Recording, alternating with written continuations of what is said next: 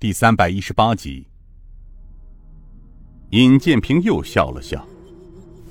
呵呵，这老门主也是个狠到家的角色。他是明修栈道，暗度陈仓。既是如此，他为何不一举夺回飞虎门呢？凭他现在势力尚存，应该没有问题啊。少令主有所不知啊，自我们哥几个脱离飞虎门之后，除了旧部丁勇，而真能与宋城一拼的人，几乎只有他身边的五大护法。自八年前总坛迁到这里后，宋城便从江湖中招募了许多好手。当然，说是从江湖中招募武士，其实说白了，这些人几乎全是太师张权秘密训练出来的杀手，全都安插进了飞虎门中来了。太师张权秘密训练杀手的事情，我在京城听靖王提起过。原来太师张权训练的杀手全都进了飞虎门，啊，这股力量倒也不可小视。呃，少令主说的对，这就是吴老门主不敢轻易动手的原因。再者，鬼影子宋城却是东厂三品带刀侍卫头领，他手中持有一块金牌。少令主知道，东厂侍卫中持有金牌的。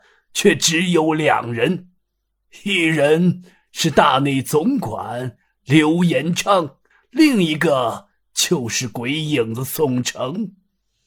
他可凭借手中的金牌，随时调动当地城防的官兵啊！好，这就是说，鬼影子宋城品级不低呀，应该与刘延昌不相上下。哈，官府的事情我们知之甚少。倒是少令主现在又是钦差，对朝廷中事应该是了如指掌。了如指掌倒谈不上，从小生活在官府，也是耳濡目染罢了。这时间长了，对朝廷中的人和事有些了解。如此说来，现在的牙西也有官兵镇守了。话才出口，顾东平却十分惊奇的看着尹建平。尹建平笑了笑：“顾大哥可是奇怪，我是怎么知道的？”“呃，是啊，少令主今日刚到，连牙西在什么位置都没弄清，而少令主就知道牙西镇早有官兵镇守。其实说白了很简单，你们大闹飞虎门，又从地牢里面救出了人质，那鬼影子宋城能不知道你们哥几个的到来意味着什么吗？”别人不了解天地九杀，他鬼影子宋城未必不知。再说，他手里捏着可以从官府调兵的金牌，他为何不用？太师几个月前被朝廷抓进大狱，而京城的底报未必送达。一块小小的金牌，代表着钦差的身份。顾东平道：“原来如此。”一旁的东国雄叹声道：“哎，这鬼影子宋城，原来身份不低呀。”这么说，当年顾平口惨案，便是鬼影子宋城、刘延昌、张太师一手策划的一石二鸟之计了。尹建平沉声道：“刘延昌、段七坤、鬼影子宋城他们，只不过是太师张权的帮凶，而真正的凶手只有太师张权一人。”东国雄叹声道：“哎，好厉害的心机！”好毒的手段呢！就连浑元首吴正坤这等江湖大佬都被他们玩弄于股掌之间。到头来，竟然将兄弟们用血汗拼来的飞虎门拱手让人，真有意思啊！尹建平笑了笑。如此说来，大致不会错了。只有这样，混元首吴正坤才能洗脱古平口血案的罪名。顾东平叹声道：“他能洗脱干系，那我们助他夺回飞虎门，才算名正言顺。哎，少领主，接下来我们该怎么做？”东国雄拍了拍顾东平的肩膀：“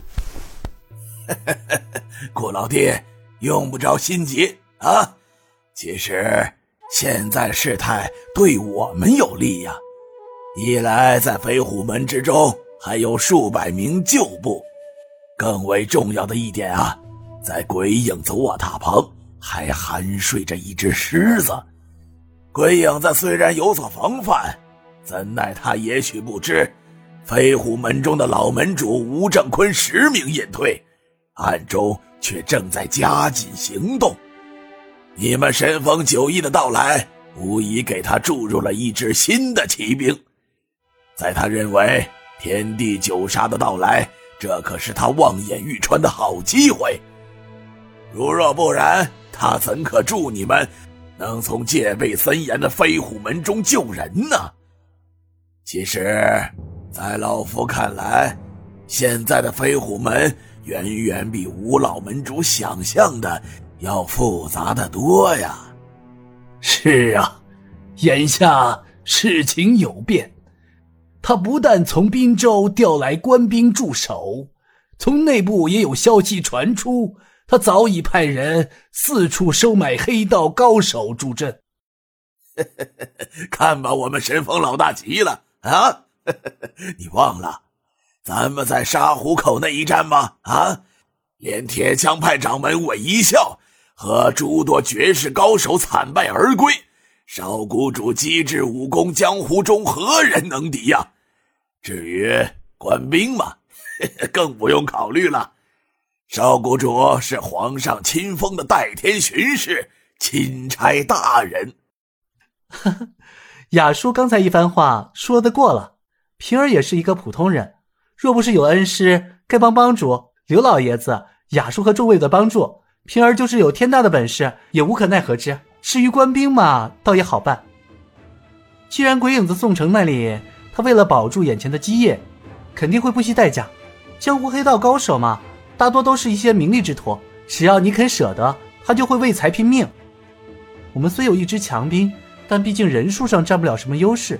若是想付出绝小的代价，把飞虎门从鬼影子宋城手中夺回，只怕不容易。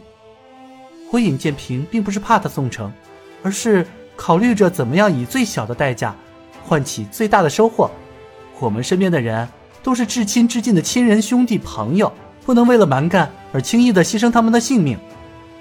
众人看着眼前的尹建平，心里不禁涌起了少有的激动。这是位年轻的智者啊，是为知己者死，